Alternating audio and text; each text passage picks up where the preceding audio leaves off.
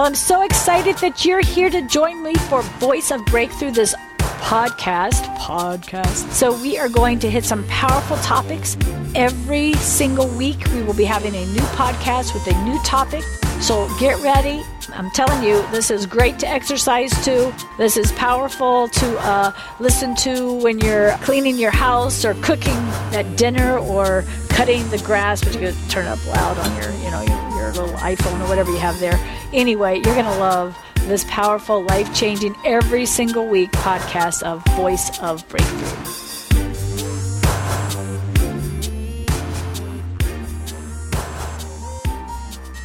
So, the other night, the Lord really gave me this, this book he wants me to write now, and he's actually outlining it and giving it to me and giving me the scriptures.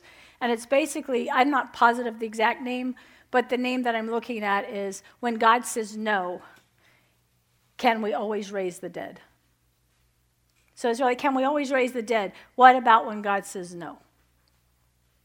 And what he has me doing is studying every single scripture from the Old Covenant where Elijah raised the dead, Elisha raised the dead, Jesus raising the dead, and then the early church raising the dead. Every single thing that has to do with raising the dead. Amen? And let me tell you, and I'm not going to be able to preach today, it's going to take too long, but you need to recognize that the most important resurrection from the dead that will ever happen to you is when you accepted Jesus Christ as Lord and you crucify your flesh and you no longer live, but Christ lives in you, you have been raised from the dead. He speaks about that in the book of Hebrews and other places as the most powerful resurrection any of us will ever experience, and only Christians have it. And we need to get our focus on God's focus. The second main thing everybody really needs to understand we do not, the American church does not think like the biblical gospel. We really don't. I mean, and we're going to learn to because we are going through the time of the shaking. Amen? And it's never going to be the same. But if you enter into the kingdom and learn the ways of God and enjoy doing what you were placed on this earth to do once you found Him, you will have more fun and more excitement and be able to count your whole life joy from now until you see Him face to face. Amen? He's not going to allow an end time bride to come forth out of a Babylon worldly church. Amen. We have to leave Babylon. Amen. So you're going to see more of the things we've seen in the last year. Christians have died left and right in the last year. It's amazing how this attack is so triggered towards Christians. Now, some people say it's because they didn't take the you know what. And that's pretty bad. I've got to take a series. The you know what has to do with you know what, all right? because a lot of Christians made a big, horrible deal about that. I'm not going to get into all that, but some have, some because they, they they bought into fear instead of faith. And some have died because they God may have been using that to divinely protect them if they didn't have the faith to walk in faith. Amen. Amen. It's not for us to see. And you can go look look up Mr. Cam- Dr. Campbell on YouTube. He is a complete researcher. He is unpolitical and he only uses real data. Now, I don't trust all the data he gets from our country. Amen? Because we have a lot of corruption going on. But the bottom line is, he will really tell you the facts. They just found out, just to put it out there, gosh, this is going, I got to talk in code if I don't get kicked off before I even start this teaching. They have put out a medicated procedure through people who have not been well trained because of the mass amount they want to put out. Our nation has been doing some things wrong, according to Mr. Cam- Dr. Campbell and other doctors in other nations, which is causing young people to have heart attacks and heart problems um, if they become very active after having the, you know what I'm talking about, medical procedure. And it has to do, this new research says it actually has to do with how they're doing it. And they're asking everybody to write your politicians and ask them to please come up with a safer procedure. Amen? And this is documented stuff, okay? Christians quit being so ridiculous about everything. Amen? I'm not saying to take it. I choose not to take it. I choose to walk in faith. I choose to pray. I choose to believe God was going to turn our state rich so I didn't have to take it. Amen? But you need to do whatever you do in faith. Whatever you do, you do it in faith anyway. So let's get to today's teaching on this. The, the reason I brought that up, why is this a time for God to have me come forth with some really powerful revelation about the struggling and the hardship and the suffering that we in America, as well as other nations, have been going through, are going to go through? because it's time to get rid of itchy itchier preaching and prepare a people and train and equip a people to overcome whatever comes at us. Amen? And so before I start this for anyone, is there anyone here who has never read my book, Joy Comes in the Morning? Let me see. The, okay, so there's some who haven't read my book. Most of you guys have. Um, so just for those and those who are going to be listening on the radio and listen to other countries, I've seen about everything, okay? I've seen the dead raised. I've seen uh, instant miracles for my own son. I saw, and then I buried my daughter and didn't get, wasn't able to get her to raise from the dead, which we're going to talk about today. And then after that whole testimony, in my book Joy Comes in the Morning, I've um, I've been in the room with I was with someone who was a friend in ministry, and I was there when they passed away. I saw a vision of it. Came in the next morning, was almost arrested. There were policemen outside our door as me and Karen felt was asked by the family and felt led by Holy Spirit to be there, and not knowing when we got there um, that this friend was going to have a notice on the door that she had deceased and no one could go in. So I, I wasn't a pastor at the time, but I said I was her pastor and they let me in, but they called the police. And I'm not going to tell that story today, but somewhere in these Sunday mornings while I'm doing this topic, which is going to be in my the book that I'm writing, um, he's, he's, I didn't realize how many times I've been involved with um, raising the dead or attempting to raise the dead.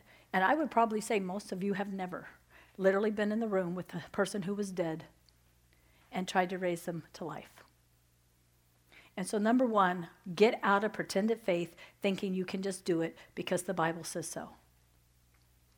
I want to say, number two, if you don't have faith to heal somebody when they're sick, what makes you think you're going to have the faith to raise them from the dead? Which takes more faith? Amen? And so we need to get rid of the lie. Well, they're just going to have to go to where they're no longer here, and then God, you better you better walk away from that lie, amen. You better cry out to God, why can't I see the healing that's been promised? And, and a lot of that is in my book, Joy Comes in the Morning. And I will be doing a teaching in a book somewhere in this all about healing. But I really felt um, that God told me to write this one first. How many things would be kind of interesting?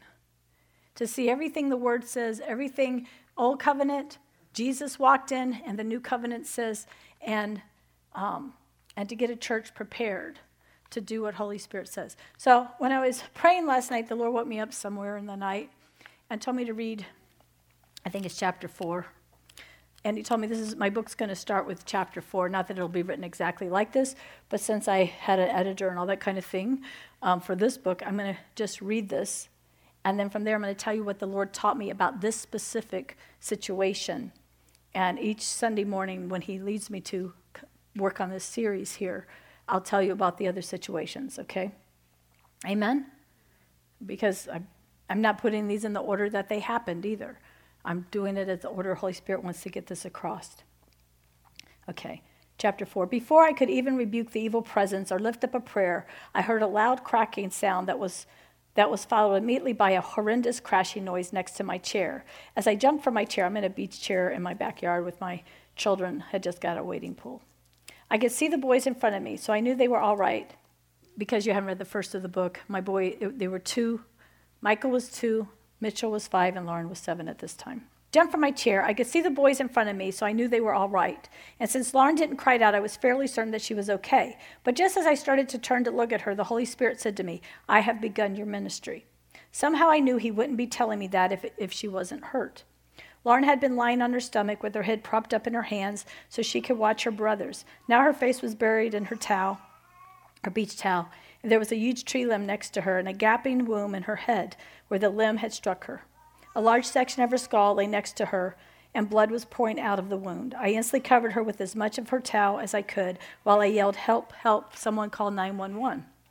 Almost unbelievably, in the midst of this surrealistic nightmare, my heart was filled with peace. It was a peace so strong that I wasn't afraid for my daughter's life. I knew somehow that God, that God was with me, and I believed that if it was necessary, He would raise Lauren from the dead. He had resurrected my sister's baby just three years before in the midst of what I was seeing and doing.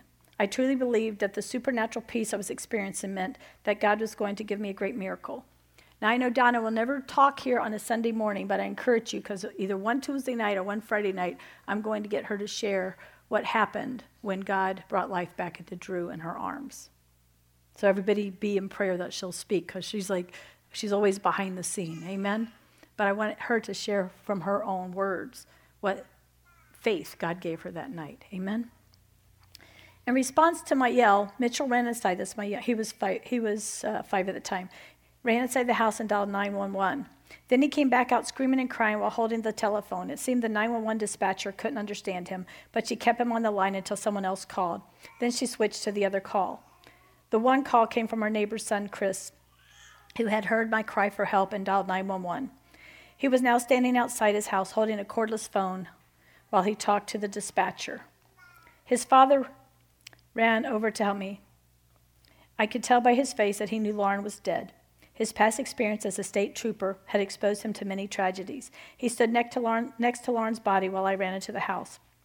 Mitchell was crying almost hysterically and, under, and not understanding what had happened to his sister and thinking that he had done something wrong that caused the 911 dispatcher to hang up. I told him he had done just the right thing and said, Mitchell, pray, baby, pray, and Jesus will take care of Lauren. He immediately calmed down as he started praying. My first thought was to call someone who would agree with me for a miracle. I knew that I needed someone who could believe for my daughter's life. All right, I'm just going to give you a teaching right now. The Bible says if any two of you can agree on anything on the earth as touching, it'll be done for you by your Father in heaven. This means somebody who really agrees. It means somebody who's walked through it more than likely, somebody who's hearing God at that time, and somebody who has absolutely no doubt or question that this is going to happen. Amen? It's not putting a, a post on Facebook and everybody saying, I agree. Amen? Now, I many times on social media, media will say, I agree with somebody's faith because I know where my faith is at. Amen? I, I really know where my faith is at. And so I know according to what they're saying, that I have the faith to believe. If I don't, I don't agree. Amen? Or I'll say, I agree with, many times you'll put a prayer request, but you don't have the faith for that. Amen? I'll just give you another thing to know. Whoever you bring into your prayer life, you just gave them authority. So if you go on social media and you put out a prayer request, and somebody who's a witchcraft or somebody who's in a denomination that doesn't believe in healing, and they begin to talk against what you're believing, you actually relieve, you release demonic forces to get involved. Amen? It's the same when you call prayer line and you don't know who they're talking to.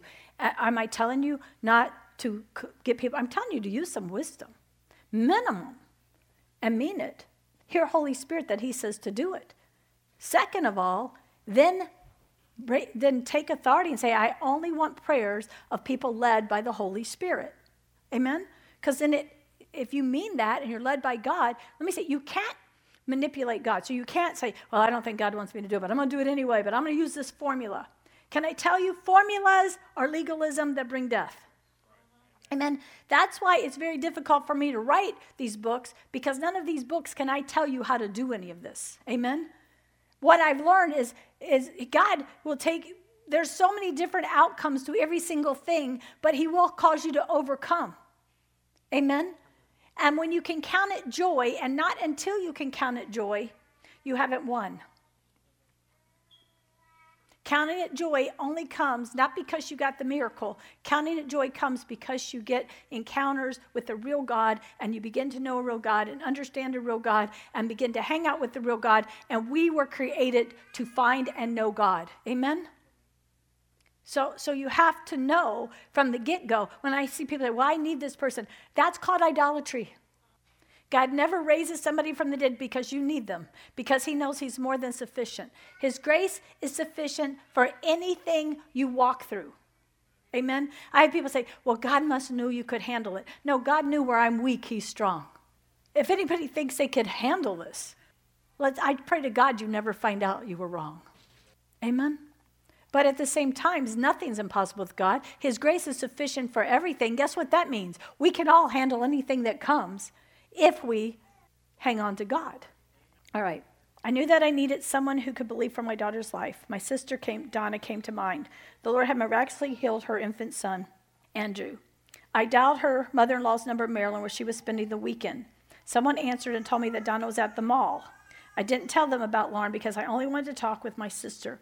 I needed to pray with someone who understood the spiritual law of agreement. Can we all become those people? Can we become those people? That when somebody calls us to pray, it doesn't become gossip. If someone calls us to pray and we say we're going to pray, we're going to pray. That we actually get in the Word and find scriptures to pray and to release and to believe God. Can we be a church that's going to mature for real and quit playing cutesy games? Amen. And move into the deeper things of God. The truth is, she was the only one I knew I could talk to at that time. I hadn't, I hadn't even met Karen yet, or Nicole. There, and I'm not going to read this part. There was one other lady, but to be honest, I thought the woman could have handled that kind of prayer, but I know she can't now. I knew more about her life afterwards, but she was someone God had mentored me. So she's in the book. She's no longer. She, ended up uh, going to be with the Lord. I think she died of cancer. But but the bottom line is, I knew. Now think about this. I want you to think about this. Here I am, in my house, with my daughter dead out in the yard. And my first thought is, who can I get to pray with me in agreement? That should tell you a little bit about my walk with God 30 years ago. So I put I came up with this other person but even before I dialed her number, I knew she wouldn't answer. The Holy Spirit was placing the assurance in my heart that He was in complete control of the situation, but for some unknown reason, He wasn't going to permit the prayer of agreement to take place. In Matthew 18 19, Jesus states, I say to you that if two of you agree on earth concerning anything they ask, it will be done for them by my Father in heaven. But though I didn't know why, I knew the Holy Spirit wasn't going to allow me to join my faith with someone who could believe with me. I'll be honest right now. I'm not sure if anyone could have believed with me. I'm not sure I could have believed. But at that time, and what I knew at that time, while her body was out in the yard, I knew his spiritual law of the agreement prayer.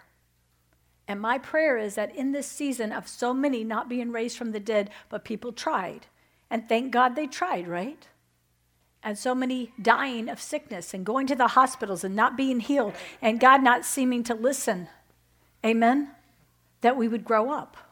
Because what happened to me and these things I went through is I grew up and I haven't quit. And that's the season we're in. And if we don't grow in this season and we just hang on to pretended faith and hang on to Pharisee spiritual laws and we can do this and the gods and quit judging each other, then when the next labor pain comes, if we make it to that. And that's what God calls the season we're in. It's like a woman in labor, he says. I think that's Matthew 24. I've preached that before, but that's where we're at. Okay, we're not in the end of the end times. We're in the day when God is going to shake everything he can shake, which is also one of the scriptures he gave me during all this. All right. I then called my husband at the flying club. A friend of his answered and said John was still in the air. As calmly as I could, I told him to radio John and, get, and have him come home at once. If my husband was still flying, I didn't want him to panic. At the same time, I didn't want him to take his time coming home. I made certain that John's friend understood that there was an urgent situation. He did, and John was immediately instructed to get home. After hanging up the receiver, I hurried back to my daughter's side. I realized I had not taken her pulse, and I started to remove the towel from, from Lauren and turn her body over to check the pulse at her neck. But a strong pressure held my hands down. The Holy Spirit stopped me from looking at Lauren's face, which had been disfigured by the force of the limb's impact. In my heart, he whispered for me to leave her covered and not look. This was now just a broken clay vessel. It was not my Lauren. The message saturated my spirit. Lauren wasn't here anymore. But I was still believing for the Lord to bring her spirit and soul back into this vessel. I lifted her as she lay face down and, and held her bloody and lifeless body in my arms. I, I kind of think the editor put that in, to be honest.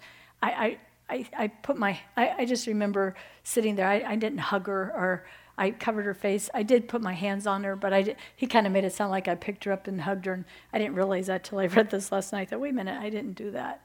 But, but basically, I stayed there. Amen. And, and I was just praying for her. I understood the reason that the Lord had been teaching me to place my emotions under the control of my spirit. If I had responded with my emotions, I would have lost all ability to be led by the Holy Spirit. Hysterics would have overwhelmed me if I hadn't learned to trust the Lord. I praise the Lord that His presence was so real. The Holy Spirit supernaturally turned what should have been the worst experience of my life into a time of indescribable peace. It truly, it truly was the peace which surpasses all understanding. Philippians 4 7. About that time, Chris, he was a neighbor kid, ran over and asked if I needed anything. I suddenly realized that I was still in my bathing suit and I didn't want to face a yard full of strangers that way, so I asked Chris to run upstairs and bring me a t shirt. As I was putting it on, I heard the sirens of the rescue vehicles as they came up our street. Waving my arms frantically, I ran to the street to make certain they didn't pass by my house. As they hurried out of their vehicles, I shouted to them to have a helicopter waiting. I knew that the seriousness of my daughter's injury, injury could not be treated at our small hospital. Once the rescue workers saw my daughter's lifeless body, however, they didn't attempt to move her. One look and they knew they couldn't help her. Lauren was not in my yard. Lauren was in the arms of Jesus. 2 Corinthians 5 1. The fire chief escorted me into my house and asked me about the accident. There was no logical explanation for the large tree limb breaking off or falling the way it did. Somehow, on a perfectly still day, a 70 pound, 15 foot limb snapped off two inches from the trunk and landed on the opposite side of the tree from where it should have logically fallen.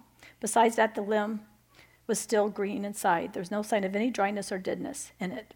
It was as if some unknown force had torn the limb from the tree and it, hurled it like a spear directly towards my lawn.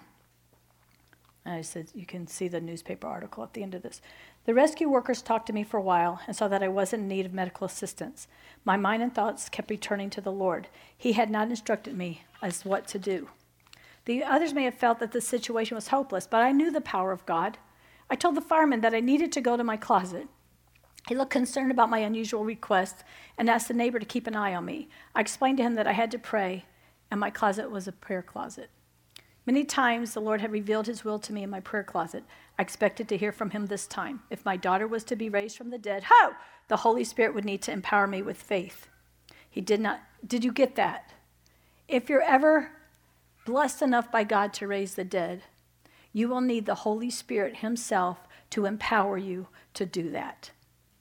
If you think you can do it without an empowerment directly from the Holy Spirit, then you're very critical and judgmental and hiding behind pretended faith, thinking nothing bad can happen to you. Amen?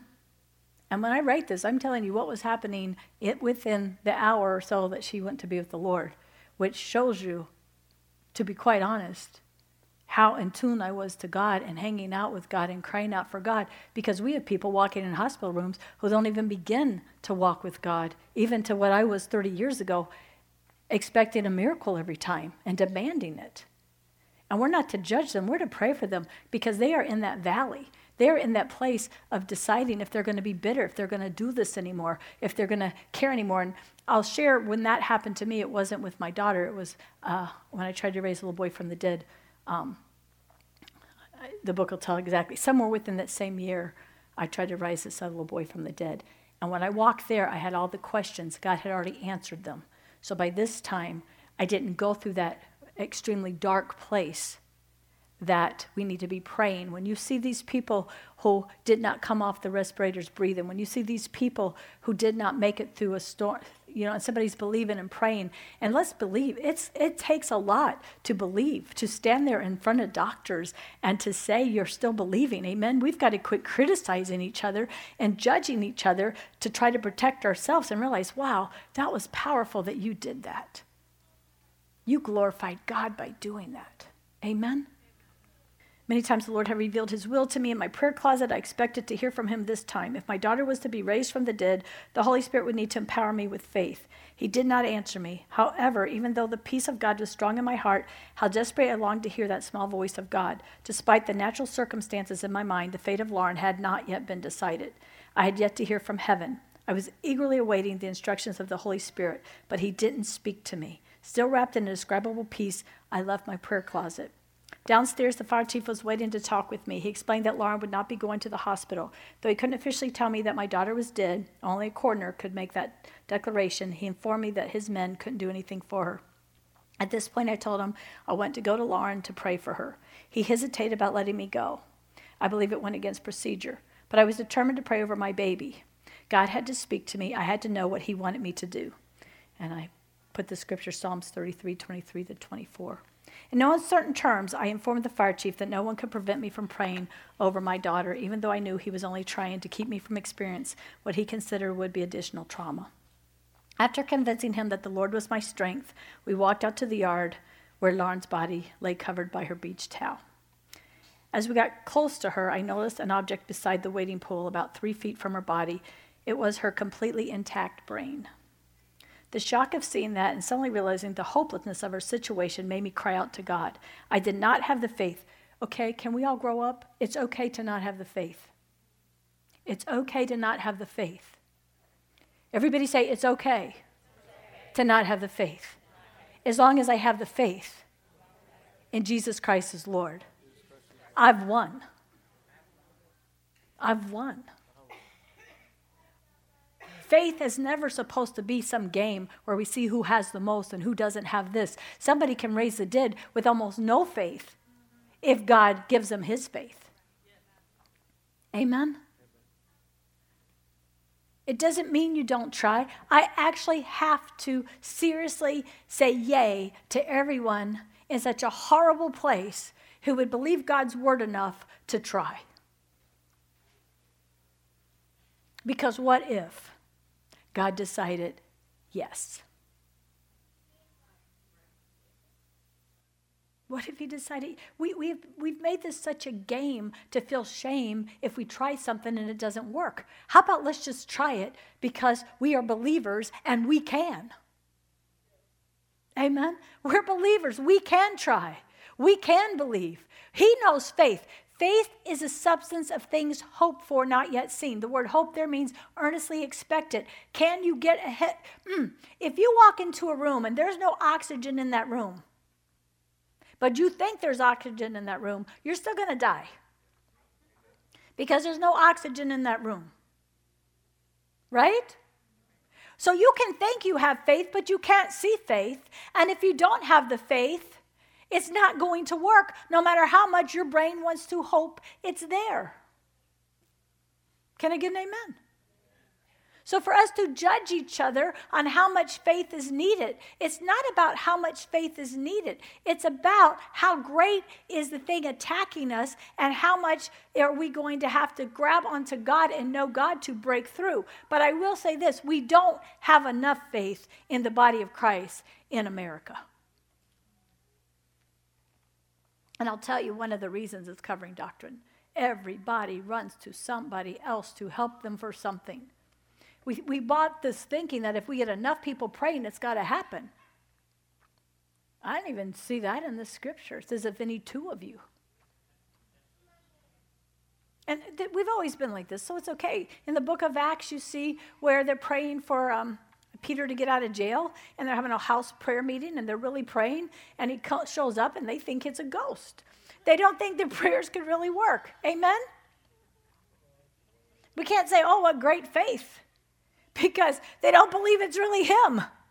Amen? So, so we never have to know all the pieces of what has to come together for God to give a miracle. Amen? Peter had a part in him getting out. Amen. Those people praying had a part in him getting out. See, God has made a way of escape for every attack of the enemy. But we have to be led of the Holy Spirit to find that way of escape. Amen?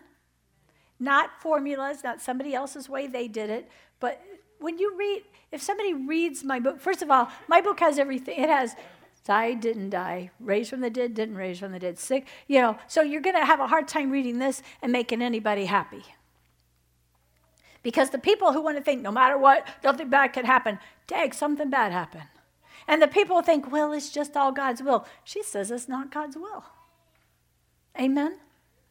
Is everybody okay with this? Even though I'm just reading? It's easier to read something like this than say it over. Well, when I'm anointed to read it. All right. The shock of seeing that and suddenly realizing the hopelessness of her situation made me cry out to God. I did not have the faith to put her brain back into her skull and to believe God to heal it. God would have to give me a mighty supernatural gift of faith to believe for such an awesome miracle.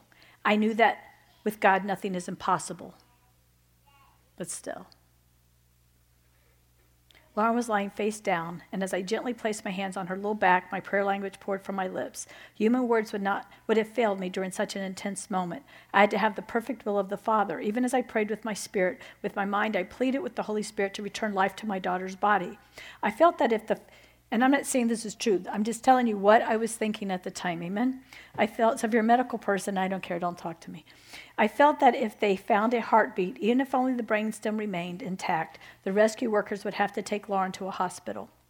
No matter how long it would take, no matter how impossible it seemed, I would stand for my daughter's hosp- from my I would stand by my daughter's hospital bed and believe God for a miracle. God, I reason, is able to do anything. I pleaded with him, Lord, I am in covenant with you. Every night I prayed the blood of Jesus over this child. You must put a heartbeat back in her limp body. Instantly, the Lord revealed to me my heart, revealed to me, revealed to my heart that I was asking him to hook my daughter up to life support for a very long time. As if in a daydream, I saw Lauren's lifeless body connected to a multitude of machines. During this inner vision, I saw my husband growing old and bitter. My boys were not even in the vision, and it was as if I would lose them if I insisted God do this my way. I could see myself spending the rest of my life pleading with God to increase my faith to a level where I could believe for the creation of a new brain for Lauren. Just as the inner voice ended, eh, just as the inner vision ended, the voice I had desperately longed to hear spoke gently to my heart. Daughter, give Lauren to me. Very simply, very quietly, my wonderful Jesus asked me to trust him. During the previous seven years, I had learned to trust the small, still voice. In all things, I had learned to obey him. The Holy Spirit had taken me to a deeper walk with the Lord. He had taught me the power of confessing with my mouth what I believed. As Paul wrote, And since we have the same spirit of faith, according to what is written, I believed and therefore I spoke. We also believe and speak. 2 Corinthians 4.13. I believe, therefore, therefore, that if I verbally told God that Lauren could stay with him, then God would not raise her from the dead no matter how much I wanted her back.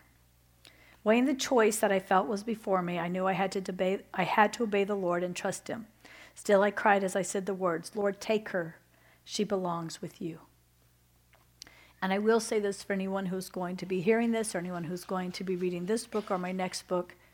There is something that happens in the spirit when it's over and you know it's over, for you to say, Lord, into your hands, I give this person.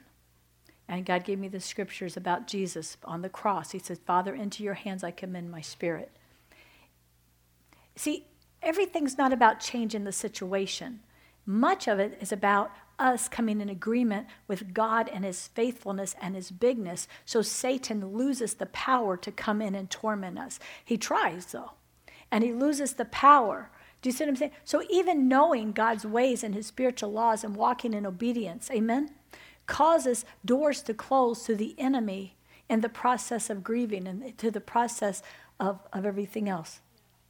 And so I'm telling you this as believers, we should walk in this place with God. We need to get to such a place in God that we obey Him and we hear Him. And I'll just be honest, you guys have better start obeying. When you go to church services and nobody ever has a word from the Lord, nobody ever feels like they're supposed to dance, people don't feel like they're supposed to give, there are different things. And, and we're supposed to believe that this entire big church in the United States of America that the Lord has in other nations, that God's not doing hardly anything.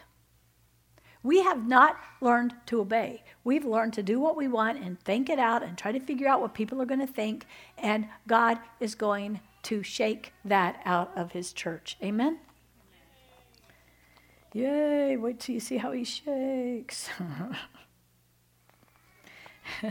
just as the inner vision ended, the voice I just belonged to hear spoke gently Daughter, give Lauren to me.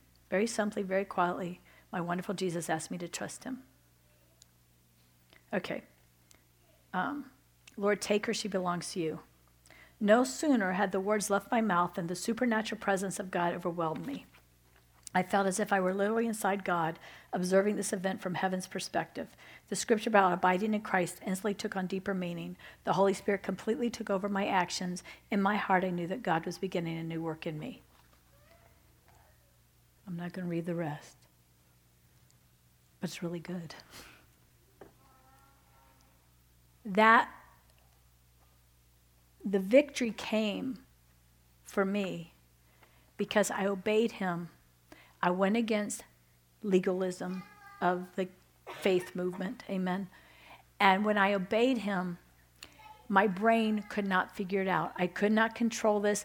I didn't want to live one single day without Lauren on this planet.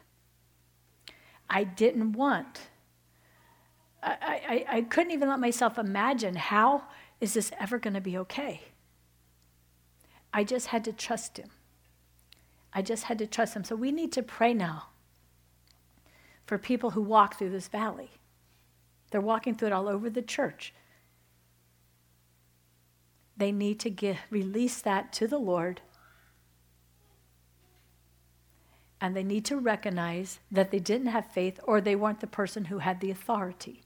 I'm not getting into a whole teaching on authority, but there's only certain people you have authority for as if they were your own body. Amen? A wife and husband do have authority over each other's um, bodies, over their lives. Isn't that awesome? Parents have authority over their children for a certain amount of time. You can see in Job that once they were supposed to quit, you can't, if your kids are going to sin, if your kids are going to do dangerous things, if they're going to serve Satan, you better deal more with having authority on how to see them saved than constantly trying to have them protected from what the enemy has a legal right to do. Amen? And we've got to all grow up in this, and we've got to spend real time in prayer, real time in fasting, real, real time in the Word, and hanging out with the Lord, and of course, worship. Amen?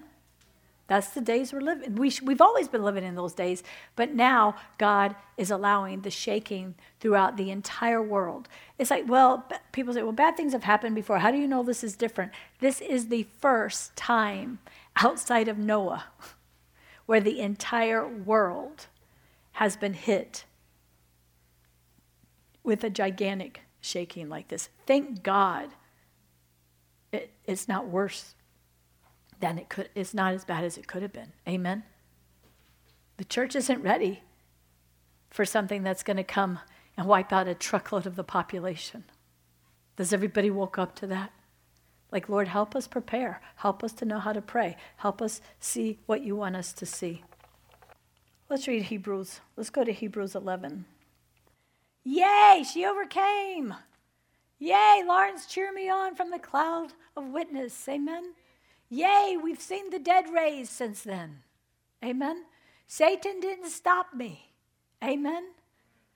There's an orphanage in her name, a children's home in India because of God's faithfulness. And Josie's family runs that, or they're the ones who started that. Their dads had it, and they read my book, and they chose to be honor my daughter by naming the home after her. I didn't have any idea. They paint it her pic, the, they painted the cover of the book on their wall with a real artist. I mean, how cool is God? How great is God's divine connections? In the edition that's on Kindle, it actually has that's the ending of the book. At the time I wrote this, the greatest victory at that time was I'd gone to Russia, was able to share in orphanages and things about my daughter and children got saved throughout. I started seeing people get saved. Isn't it amazing that people get saved when you overcome something like a death that should have never happened? God never needs our children. He would be a pitiful God if he needed anybody. They don't turn into angels. I don't care how cute the kid was who thought he went to heaven and everybody had angel wings.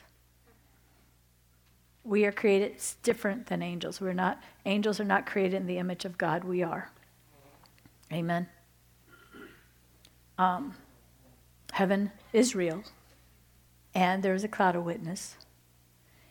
And for those who've lost anyone who's gone before you to the Lord, not lost them, but they went to the Lord before you, when you serve God, they can cheer you on in the cloud of witness. They don't watch you otherwise. They're really not interested. They don't they're not like social media where they care what you ate for dinner and if you went to Busch Gardens or what movie you thought was good or if you thought the Super Bowl was good or wasn't good. They really don't care at all. The only thing that they are involved in is when you glorify the one that they now know face to face. When you preach, I, I always tell my, my sons, I said, you know, your sister sees me more than either one of you because I'm serving God more than I'm just being mom, more than I'm just going on vacation with the boys. Amen. Or my, you know what I'm saying? That kid's probably, she can almost clock in almost any time and cheer me on. I'm not bragging about me, I'm bragging about a God who can take us out of the valley of the shadow of death, cause us to overcome what was supposed to make us bitter. God didn't do it. You can see there's a picture in the back that she drew of a demon in a tree, in the tree beside our house. we weren't that strange of a family where our kids drew demons. We didn't even draw angels. God left all these things. Amen. He told me when all this happened, what I'm going to bring you through is going to be an end time message for the church. It's been 30 years this year. And Lord said, This is, and then I looked up 30 years today. It's when Jesus started his ministry. It's when, it's when Elijah was start, able to start his ministry. Now I know I'm not 30, but I died. I was older when I died, amen, to self. Because that's what happened. What really matters in these trials is that you become closer to God and less dependent upon you. Amen? That you die to pretended faith and legalism and all these other things, and you just completely trust God and His kingdom. And, and all those who know me, does anybody feel sorry for me? You don't feel sorry for me. Because I have a great life, right? Because I love God. He, he did get me through. And it was some difficult years where I had to use every single thing of spiritual warfare I knew to use and not hide and counterfeit. Amen? We've got to get most of the church out of counterfeit because they haven't understood his real grace. Okay, let's go to Hebrews 11.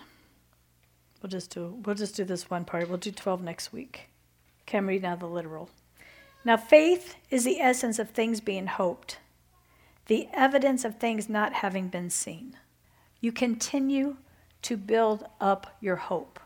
Whatever situation you're in, I know some of you are in some pretty strong situations. You want to build up hope. Remember, hope is earnest expectation. Hmm, this is good. If you were here Friday night and we were praying for a certain thing that needed an extreme miracle, right? It was actually going to need the raising of the dead almost from someone. Um, and remember how the presence of God really came? He really came, didn't he? And, and, for me, I kept seeing why he could do this, and I kept seeing things that had happened, and I was pleading with him, like in the court of heaven, about where this person had walked through and how this person had really humbled themselves. And I really saw a heart that was open to, to being able to use this kind of miracle to glorify God, right?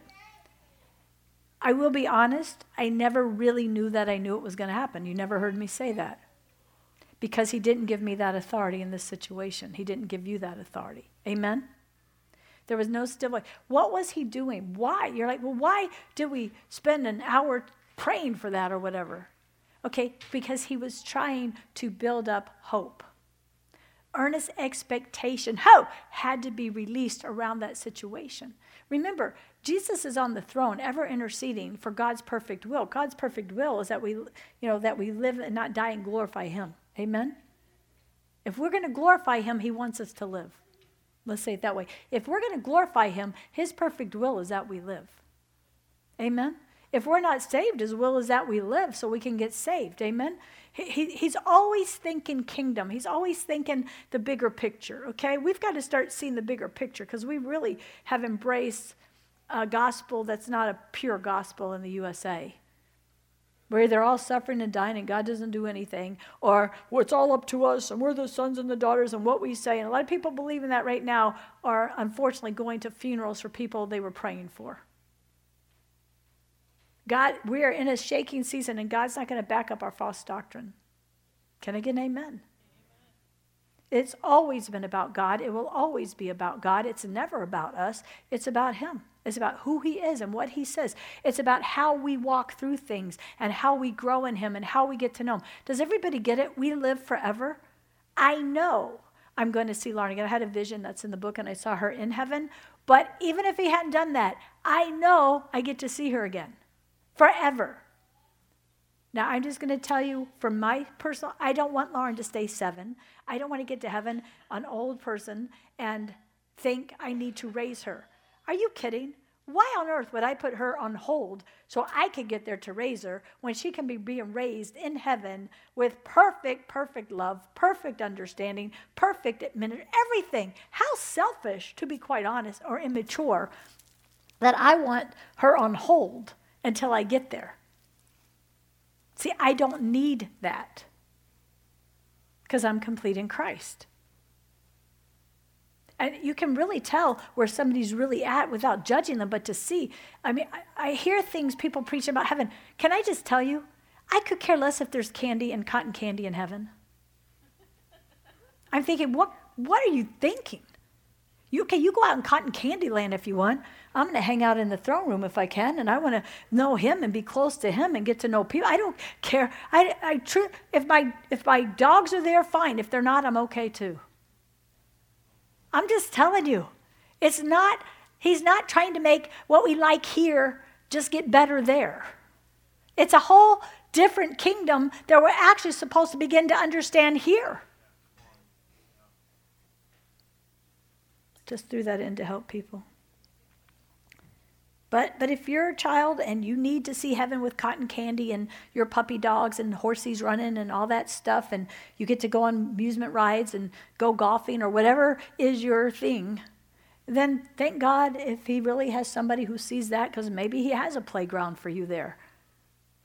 Maybe I'll come visit you once in a while. Now, the, now, faith is the essence of things being hoped for, the evidence of things not being seen. It's just time to grow up. I'm just really being honest. For by this the elders obtained witness. Let me just say this too. I'm not calling people false or not false. I am saying whatever you believe needs to line up with the word. And, and you need to see why are you looking to people to tell you what God's word can say. We need people ministers to confirm His word, to help us to grow in His word, to connect us to the reality of the kingdom of God. And we need to pray, even those who are true ministers. You can become an itchy ear prophet or an itchy ear teacher, especially in these last days because it's rough days. And the Bible says, don't listen to them. We have not been prepared by everybody telling us that 2020 was going to be over by you know, two months later. We weren't really prepared. Let's be honest. We weren't prepared when we were told, oh, this has to happen. We weren't prepared when we said, oh, I'll be fixed on January 6th. We weren't prepared going into a year. Amen? So I'm not saying that people are false. I am saying we need to grow up. And why are we? It, the Bible says it's a wicked and pervert, perverted generation that looks for a sign. Well, that does declare our generation in the church, doesn't it? So, what, what would I do if I realize I'm in the wicked and perverted generation? I would ask God to deal with my heart issues. Amen. Anyhow, mm, I know I may. I, I can never preach without making at least almost everybody upset. Now, faith is the essence of things being hoped for, the evidence of things not yet seen. Now, by faith, the elders obtained witness. By faith, we understand the ages to have been framed by the word of God. Okay, get this. True faith, okay, trusting, believing in God based on a relationship with God. Remember, faith comes by hearing, and hearing by the word of God. Faith comes by hearing what God is saying to you through his word. Because you can have your little brain sounding like God, and it's just itchy ear preaching that you were listening to or you gave yourself. Amen? It's in His Word that something's confirmed. Amen? It's it by His Word. He's so specific about it, especially in the book of Revelations. And you don't really know because the book of Revelation is put at the very end. That's where the scholars put it. I'm not saying it wasn't written last, I don't believe, but it's put in there. But it does say if you add a word to this. God's going to add all these things. I mean, it's a real curse that comes on you if you add to God's word. At least the book of Revelations, the way it's worded, you're not sure. It's not talking about the whole Bible. Amen? Amen? We need to really get free from the love of money and the selfish ambition that causes career ministry. Oh, gosh, I get this one. You know why we have career politicians who are corrupt? because we have career ministers who are corrupt. Whoa. Well, let's be real. What is corruption? They're working for the love of money and power, for their own egos. And some of them do a little of both. Some of them, that's all. They're so deceived, that's all they do, right? In politics, I'm talking about politics, but I'm talking about the church, aren't I?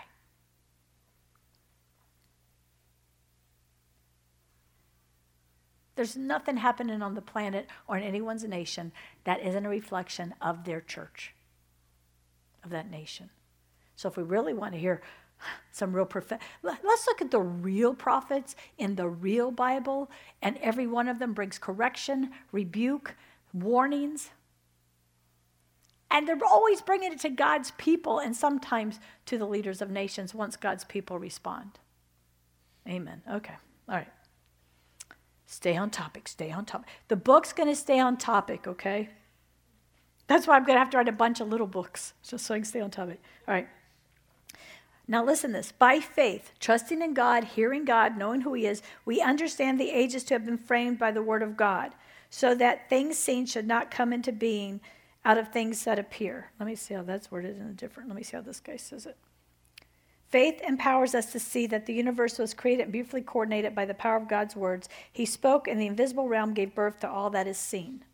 So he's basically saying faith lets you know that every single thing that happens in creation first happens in the spirit realm. Everything happens first in the spirit realm. Amen? Some people say, You're so prophetic. You see everything prophetic. Everything is prophetic. You know, everything is prophetic. And God wants us to be able to be people who see in the spirit realm. Amen? All right. He goes on faith moved Abel to choose a more acceptable sacrifice to offer God than his brother Cain.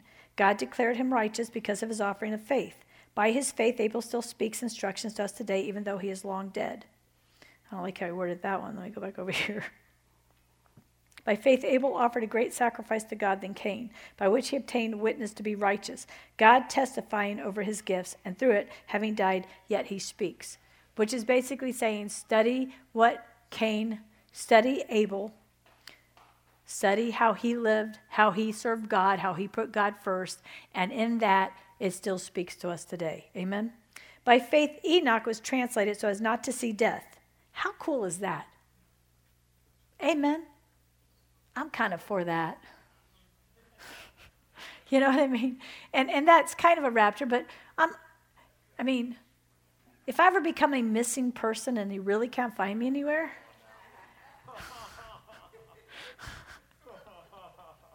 I kind of like the Enoch thing, just so you know. By faith. Whoa. First, I got to get to the point where I can be here and in India tomorrow preaching and get back. Amen? Let's get to that. Let's take baby steps in this, amen. By faith, Enoch was translated so as not to see death and was not found because God translated him. For before his translation, he had obtained witness to have been pleasing to God. Wow, how cool is that?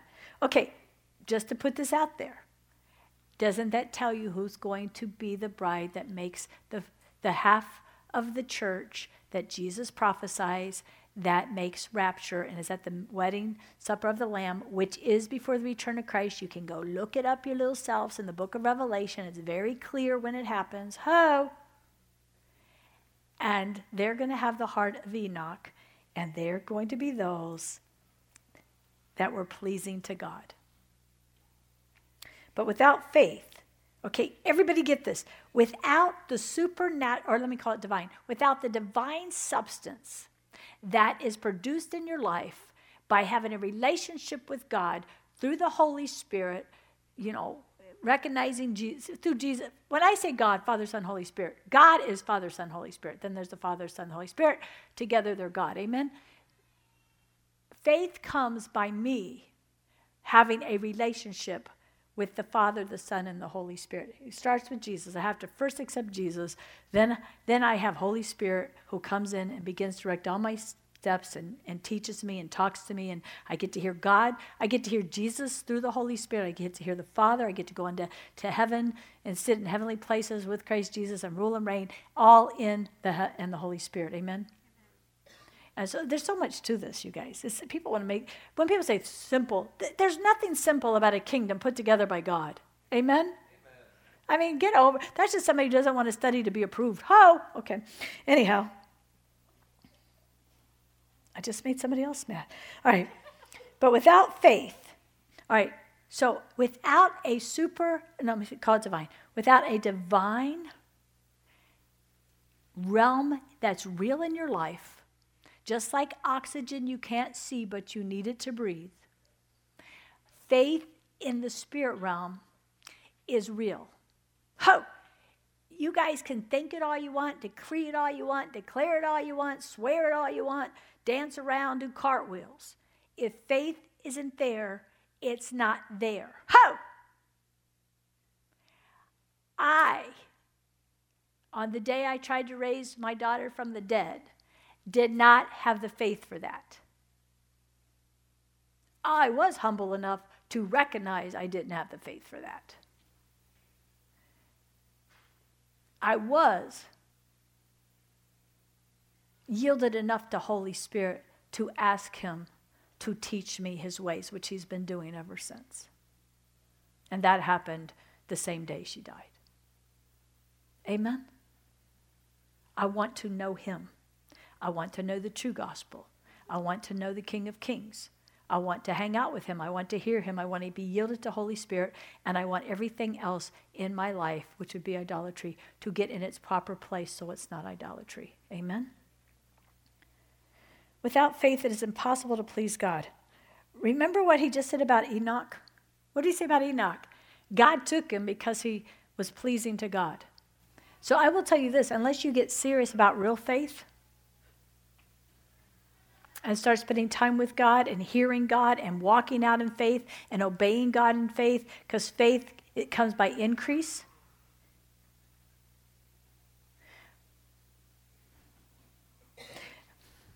You know the scripture everybody likes to say, well, it only takes a mustard seed of faith, what is that, to move a mountain or something? Where that scripture is? Huh? To move a mountain. Okay, you know why? Because that mountain's going to be there a very long time. And it gives you a lot of time for that faith to grow to where you can see that mountain move. If you don't believe me, go find a mountain, stand in front of it, and see how long it takes for that mountain to move. People use that scripture incorrectly to make it sound like it doesn't take much to see miracles. Can I get an amen? Oh, oh, she's crushing it. She's stepping on everybody's toes. We just got to grow up, amen? Okay, is everybody here born again? Right? Okay, we don't die, we live forever, okay? So we got plenty of time, it's okay, we all win. Now, if you're, if you're in sin, I wouldn't play with it because there's enough scriptures to say you're going to hell if you're in sin and your name will be blotted out of the book of life. So I just want to say that. Get rid of wrong doctrine that makes you think it's okay to sin. He says, anyone who's born again of him does not continue in sin. That's what he says. So I would check if I'm really born again if I'm in sin and I've been a Christian for a while. Can I get an amen? We have watered down the gospel so bad. That is going to be very sad to see people in hell who thought they were saved. How do you know if you're saved? You don't continue to sin.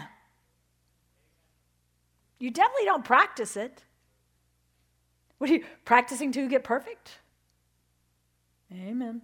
Okay, just got some more toes. Okay, all right. Without faith, it is impossible to please God.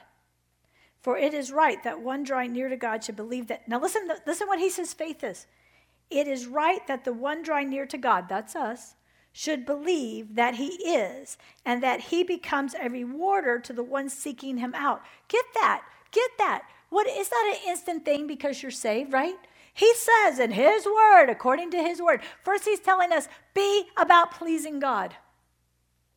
So do a study on that. What pleases God? Find out what pleases God. Amen. What pleases you, God? If I'm supposed to please you and then I get to be like Enoch and hang out with you, let's go there. He'll also show you in his word what doesn't please him. All right. I have to have faith to please him. Now, if I draw near to him, okay, there's a big thing right there, isn't it? I've got to want to draw near to him. I have got to want to take the time to have a relationship with God. He doesn't say he draws near to me. He already, he already made the way.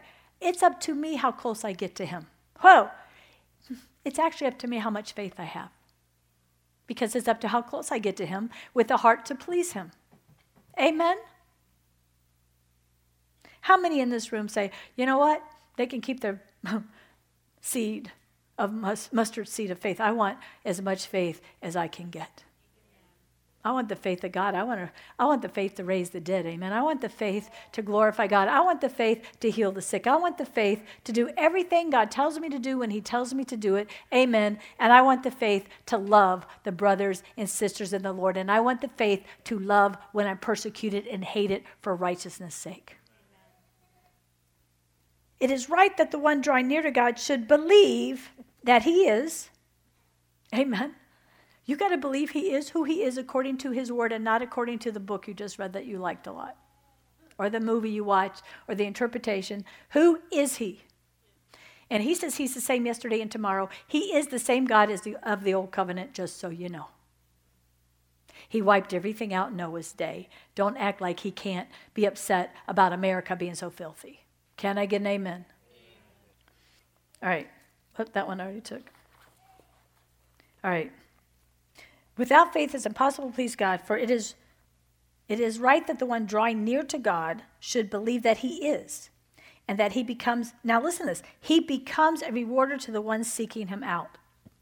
How many want some real rewards? Amen? I believe in this scripture. I believe in all the scriptures. I know I get greatly rewarded. That's why I'm going to be prospering, okay? Get over it if God keeps blessing me. I'm not going to feel guilty for being blessed. Amen? I'm not. Remember when I had so much stuff and I said, Oh God, and I was kind of trying to store up for myself. And he goes, Would a house fire help? I'm like, Oh God, I repent. Forgive me. Okay, it could be gone fast. I get it. This, my hope isn't in my stuff. Amen? God, God can speak with one word and totally destroy all your false mess. Amen? He's so good. All right. Being divinely warned by God about the things not yet having been seen, moved with fear by faith, Noah prepared an ark for the salvation of his house, through which he condemned the world and became heir of the righteousness according to faith. I want you to see some of these things that has to do with faith. We are living in a season like the days of Noah that are coming. Amen. Jesus says when he returns, one of the prophetic signs will be like the days of Noah. The days of Noah was extreme perversion. It was extreme amount of homosexual activity going on. Even so much so that the men would, even when they were blinded by angelic power, they were trying to dig their way through the door to get into the angels because they looked like men to rape them. It was so perverted that they threw, who was it? Lot, whoever was Lot, Lot, I think, threw his daughter out there, said, Take her, Lord. I mean, I don't know that I would pick the angels over my kid, but anyhow, it was perverted, perverted, perverted, perverted, perverted times. I don't know that we're that perverted yet, but we are certainly getting close. Amen? That's kind of like child trafficking in a way. Take this one, but leave these. Now, I know he was trying to honor eh, out of fear of the Lord this, but I'm just saying that's how bad it was. Being divinely warned by God about the things not yet having been seen, moved with fear, fear of the Lord, by faith. What's that faith from? God told him to do this. God showed him how to do it, showed him he'd take care of everything, and Noah said yes to what God was showing him. Amen? Noah said yes to what God was showing him. We have to learn to step out and say yes to what God is showing us. If you're waiting for the money to come, that's not requiring faith. You step out when God tells you to do something. I always say it's like this when God tells me to do something and you want faith, or you know, it's God. when God tells me to do something, I go like this. Because I step into what He's telling me and I know He's going to bring the money. Has anybody else seen that work here for all these years? We've never not paid a bill, ever. When God told me to go and give some money to help an orphanage, I said, Lord, where, where do I get that kind of money? He said, Well, just check your bank account for the ministry. I checked it. He said, There, you got it. I said, Okay. My sister, we don't even try to figure out where it comes from. All I know is this if he says it, I say yes. Most of you keep waiting and waiting and waiting and wait. Or some of you have selfish ambition, they jump ahead and you get whammed, okay? You just got to see what is God telling me to do and how am I going to step out and do it. Amen? Amen? Amen? What are you waiting for? Amen. But do have faith, do mature, do get some healing, all that kind of thing. Amen. Yay, God. By faith, Noah prepared an ark for the salvation of south, through which he condemned the world. All right. Hebrews 11:8. Having been called out by faith, Abraham obeyed to go forth to a place which he was going to receive an inheritance. He went out without understanding where he went. And you got to look at the, if you really want to study faith, go look at every one of these stories in the Old Covenant. Amen? Abraham took his son Isaac, and because he knew he heard God, he wasn't a psychopath who thought he was hearing God. He knew he heard God. He knew he could trust God. And even says in there, if God had to raise his son up, he would. He was not going. He knew his, he knew he, that that God would take care of it. And God brought the ram. Having been caught out by faith, Abraham obeyed. Go forth to a place. Now, this is when Abraham actually left before Isaac. And Abraham left money, wealth, everything. This is somebody really called to the mission field by God. Leave everything, don't figure it out, let's just go. He took all his family and all his, a lot of stuff with him, but all right, Hebrews 11. By faith, he resided as a foreigner in a land of promise, living in tents with Isaac and Jacob, the joint heirs of the promise. For he looked forward to a city having the foundations of which the builder and maker is God. Right now, we need to see that. We need to be walking in faith that God's going to rebuild our nation. Everybody keeps talking about the big rebuild, right? Build better. Well, God's destroying about everything to bring us to a place where our foundations are built on His word like originally, but better. And the one that we recognize is the one true God. By faith, Sarah herself received power for conceiving seed, even beyond the time of age, and gave birth, since she deemed the one having promised to be faithful. Look, these are powerful scriptures to release and to say and to speak into your situations. Amen? The one who said it is faithful. The one who said, God is not a man that he can lie. And now these scriptures, mm, the reason to build our faith. Okay, mm, your faith is not built when you renew your mind.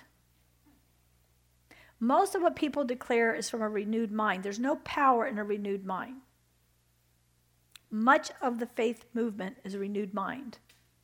But it tells us to renew our minds, right? Why? Because when I read the word and get my mind in agreement with the word, right? At the same time, I'm hearing God, walking with God, asking Him to teach me His word, walking in the Holy Spirit. My spirit, I'm just going to be really honest with you guys. When God gives me, I love preaching. because I don't think about this ahead of time. And when I spend time with God, and especially if I'm reading His Word and He's choosing this as seed, I'm going to play something in her that's going to come out when she's preaching. How? I don't even know what I'm getting. I'm just reading the Word. The presence of God is all over me. I'm enjoying God. I'm enjoying His presence. I'm delighting myself in the Lord. I'm having this wonderful time in the presence of God. It's awesome. And the next thing I know, I'm preaching for three or four hours when I actually walk in thinking, I don't even have a message today. Amen? because it should go spirit, soul, and out of my mouth. Amen. The soul part is my mind. My heart is where my mind and the spirit connect. How?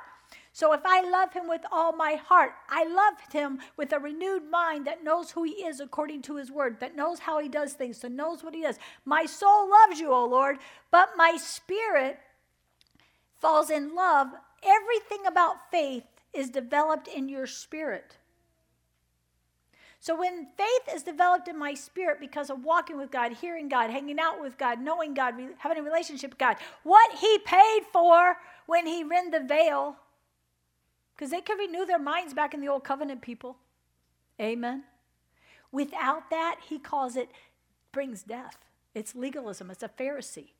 We need to get that out of the church.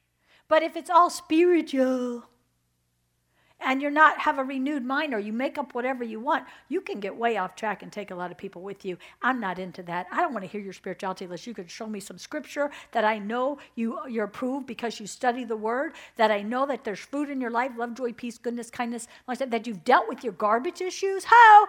And you are who Christ says you are. Because the church is in a gigantic mess of delusion right now, just like our world. And I'm not knocking anybody. That's just what the devil does. It's time to get free. It's time to get real about who God is and who you are and what he's doing. And it's a freedom. It's for freedom he sets us free. All right. So Sarah gave birth because she she deemed the one having promised to be faithful. So you have to hear the promise. He gave it to you. You know he gave it to you. Okay, all right. Get this, get this. This is so big to help you get into faith right, all right? Because we want to be people who raise the dead, amen? We want to be people who heal the sick. We want to be people who get the promises God has for our life. It's in my spirit that faith develops. No deep relationship with God, hanging out with God, worshiping God, letting your spirit get full of God, no faith. Just hid knowledge, renewed mind. He never intended the new covenant to be the old covenant. Amen?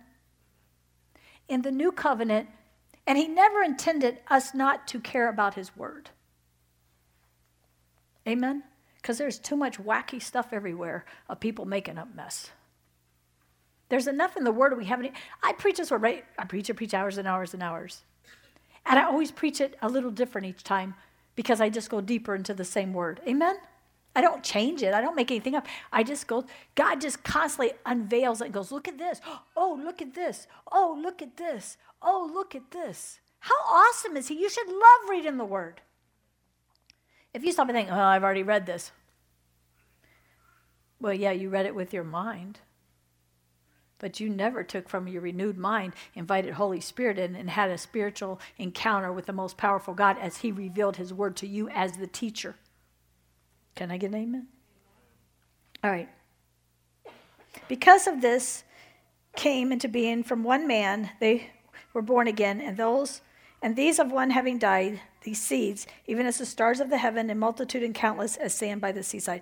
And what he's talking about Abraham's promise that we are part of. Amen.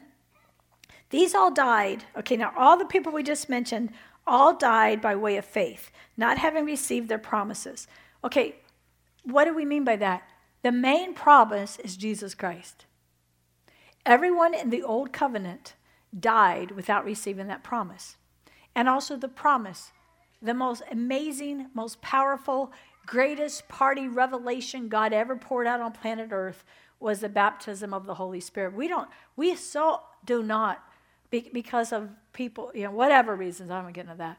Bottom line is, we should be so excited to be alive when God has chosen to pour out His own Holy Spirit for the church age, amen, to come and live inside of us. The angels are going, What?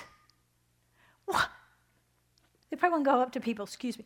Not, not, Holy Spirit, what are you doing in there? Day of Pentecost, they'd be like, hey, all people going, oh, the God of money, uh, uh, tons there. And whole angel's like, Holy Spirit, you're going to stay in there? You're going to hang out in them? You're going to do this and? And everything changed, you guys. Everything changed. Everything changed. Isn't that amazing? All the other people had to have faith based on what someone said or the scriptures or an encounter with God, which is why there's only a few people listed there, amen? Called the father of faith, a prophet. They all had to be so. But now, in the new covenant, do, do y'all get it? Get it. Here's the devil, okay? And he's having a hard enough time with just some prophets on the earth, few kings and judges, few people who know God, right? He still has. And then here comes, kill that Jesus. We got to stop this. Too many people getting saved. Jesus had to be laughing. Even though it was painful on the cross, he knew he was going to go to hell and all the stuff he did. He had to be saying, if this seed dies, wait till you see what comes up. See, he had to die for real in our place so that he could send his Holy Spirit into us. Give us powerful faith. Completely change everything. And the whole church is about dead to that idea. We would rather try to work it up in our heads. How's that working? Amen? Amen? So we're in a shaking. I call it, if you say we're in the awakening, well, then it's the rude awakening. Amen? We're in the rude awakening that there is a Holy Spirit who's been poured in you, and in, because of that, the kingdom is in you. A kingdom that cannot be shaken. Hmm. All of these died in faith, having not received the promise, but seeing them from afar and being persuaded, and having embraced and confessed that they were um, aliens and, and tenants on the earth. They never made this earth their home. They didn't do everything they could to keep everything okay on earth. Amen? I'll say this. When Lauren went to be with the Lord, I had this real serious experience of death to self, like right then. Like, I didn't care. Not in a poor me, sad me way. It wasn't like that. It was in a reality wake up that I don't, that I'm not from here. That there really is a heaven. That I don't care about everything here anymore. I'm not making fun of anybody. Someone tried to raise somebody from the dead recently, and it didn't happen. And, and they're being very vulnerable and very real, and it's really awesome to be able to pray for these people as God takes them through these valleys to these deeper places. But the person said, I just don't know why they wouldn't want to come back. Well, I'm thinking right there, if you don't know why somebody wouldn't come back, I'm just being honest, you don't get it. I'm not making fun of anybody. It's like, why on earth? Uh, like Smith Wigglesworth, when he called his wife back and he really walked in that 30 power and she came back, she, uh, she didn't slap him, but you could almost think of her slapping him. She goes, Look, I'm going to stay with Jesus. Leave me alone. And she lay back down and died.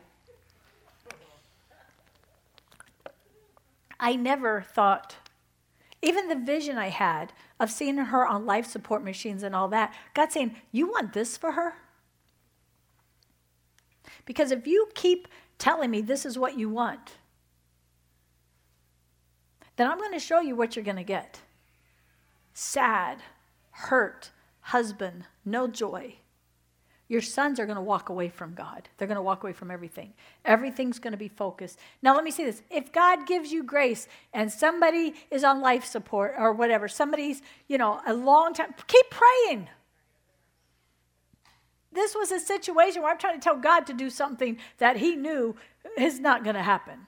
Amen. Do you understand what I'm saying? This isn't to look at somebody who's got somebody on life support or on all kinds of machines to stay alive, but they're still alive. It's not for us to say, oh, don't do that. Amen. We also got forever, okay?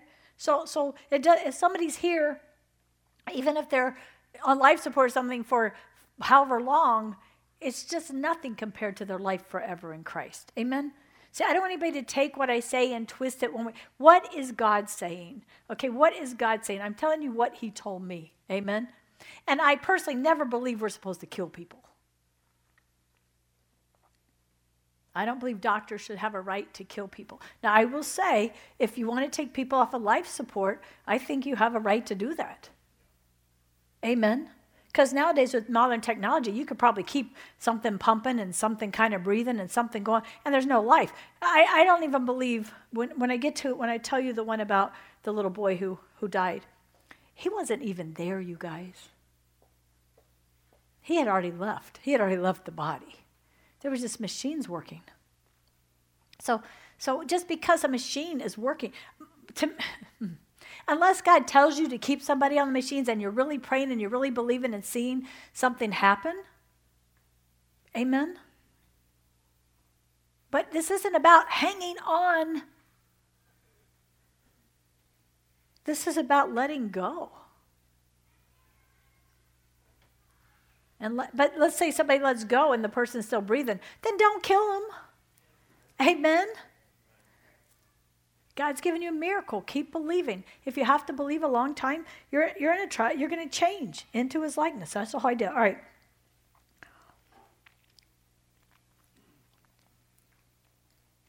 Truly, if they remembered that from which they came out, they had time to return. Hebrews 11:15. But now, they stretch forth to a better, that is a heavenly land. Therefore, God is not ashamed of them, for him to be called their God, for he prepared a city for them. We're trying to get everybody's mindset changed. I know I'm going late. Oh, well. We're trying to get everybody's mindset changed. Amen? God is cool with us going to heaven.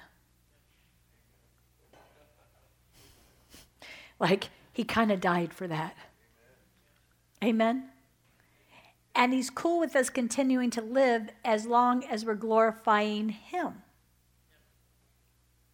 Amen? By faith being tested, Abraham offered up Isaac, and he receiving the promise was offering up his only begotten, as to whom he said, In Isaac your seed shall be called. He, reckoning that God was able to raise even from the dead, from where indeed he obtained him in a parable. So, in other words, this shows you very clearly that when Abraham was going to was going to do whatever, was going to sacrifice Isaac, he did it with a full believing that God's word, where God promised him that the seed for the entire people would come forth from his son that came from his, he already went through all that, you know, that other stuff. Okay, you have to go read the story, but he went through a lot of trials to get to that place. So he knew God would not bring me this far and then stop what he's promised. So there's a determination in that that God's promised. So, however He has to do it, He's going to do it. Okay, what's the key with that? Because people, so if God promises you and you know it and you hear God, He's going to do it no matter what. Like, this is another whole thing, but my, my son's trial was so long, you guys. And God promised me he'd be made totally whole. Well, the doctor said the best I could ever hope for was to barely get by blood levels, and that would be miraculous, and that would be on a certain amount of meds, and blah, blah, blah, blah, blah, blah, blah. And I really believe I could have stopped at any point in the journey and just settled for what he was alive. But I knew what God promised me.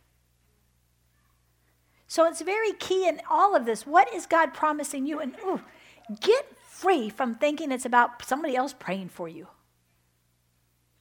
That's part of the process if God tells you to go up. That's part of the process. We've got to get free from the covering mentality where we think somebody else is going to do this for us. We've got to get into a place, we still don't forsake the fellowshipping together of the saints. There's a whole other reason, a powerful reason to come together and everyone have a song, a spiritual song, and gather and build each other up in our most holy faith. Amen? But He has this powerful, powerful thing of wanting a relationship with you. And that's where you get faith real faith. And you keep that faith grounded in His Word and His love by studying His Word. Amen. And you'll know. You'll know when somebody says something that's not in the Bible. Like you'll just know it. Like, whoa. It's like, ah. And it's amazing how people can twist things this and that and try to make it sound like it. It's not there. That's why everything when I'm writing this book that I'm doing this little series on to kind of help me only have to think about one major thing at a time, kind of. Okay, maybe five major things at a time. But anyhow, but I'm because of it, I know I've got to go find every scripture. Just my experience doesn't really add up to a hill of beans. Amen. But when I can show you God's word and I can show you what Jesus said and I can show you what God thinks about raising the dead and I can show you when and what is your motive and what's going on. Amen. Which I'm hoping to do because as you can see, I don't just preach one little thing. So I, am hoping everybody's getting something. It doesn't, you're here, you, sh- you should be getting something. All right. It goes on. By faith, concerning things to come, Isaac blessed Jacob and Esau. By faith, when dying, Jacob blessed each of the sons of Joseph and worshipped on the top of his staff. When dying, Joseph, by faith, made mention of the exodus of the sons of Israel.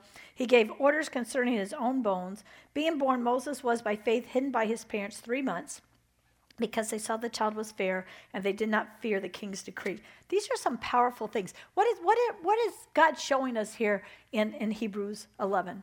Why we need to go study the, our forefathers in the Old Covenant. Amen? What they did, how they heard God, how they walked with God. And do you know what? Get this out of your thinking. It's not for a few elitists, it's for everyone. That's why he's recounting this in the book of Hebrews. Everything's changed. This is for you. Study these, know these. Okay. Um, I'm almost, am I almost done? Oh, no, I'm not. Okay, well, we've got to stop. All right. Read the rest. it's just too much. Um, let me just finish with this one about raising the dead. Now, remember, and I was going to say this because somebody sent me this. This is talking about before. This is Old Covenant. He's given us the, the, the idea of faith, and every person he mentions is under the Old Covenant. It's greater in the New Covenant, okay? But he does say this, which, which got me to the scripture. He says, Women receive their dead by resurrection but others were beaten to death, not accepting deliverance, that they might obtain a better resurrection. Others received trials of mockings and of floggings, yea, more of bonds and of prison. They were stoned, they were tried, they were sown in two. They died by murder of sword. They went about in sheepskins and goatskins, being in need, afflicted, ill treated. Of whom the world, I want you to see this, of whom the world was not worthy, wandering in deserts, mountains, and caves, and the holes of the earth. And having obtained witness through faith, these all, none of these obtained the promise. That's why this is Old Covenant. God having foreseen something better concerning us, that we should not be perfected apart. What am I saying with that? We've got to get God's heart about faith. We've got to get God's heart about life. We've got to get God's heart about what this is about. What he is saying there is these people overcame. Look what happened here, look what happened here, look what happened here. But let me tell you about these that the world's not worthy of. They chose to die for my name. They chose, this is old covenant. They chose to go through these storms. They chose to walk through this stuff and never deny Christ. He said, and they did all that just knowing one day Jesus Christ was coming and believing the Messiah was coming. Now that's that's like our beginning point. And most of us haven't even got to the beginning point. Climb on up. Amen. And then we're supposed to go to the greater glory. Here's the part that should make you excited. I'm not saying this to make you feel bad, all right? It made Everybody look happy. I'm saying this because God has a great plan for us in the day we're living. Ho! He has this awesome, powerful, wonderful, glorious plan for His purposes for the day we're living. So, God, we thank you. Lord, we do pray for the families who are believing for healings. Lord, we pray for the people believing for resurrections. Lord, we pray right now for those who are walking through destroying the power of grief. Lord, I just pray that every person gets to the place of counting it joy. I thank you, God, for what you've done in my life. I thank you for how you took care of us.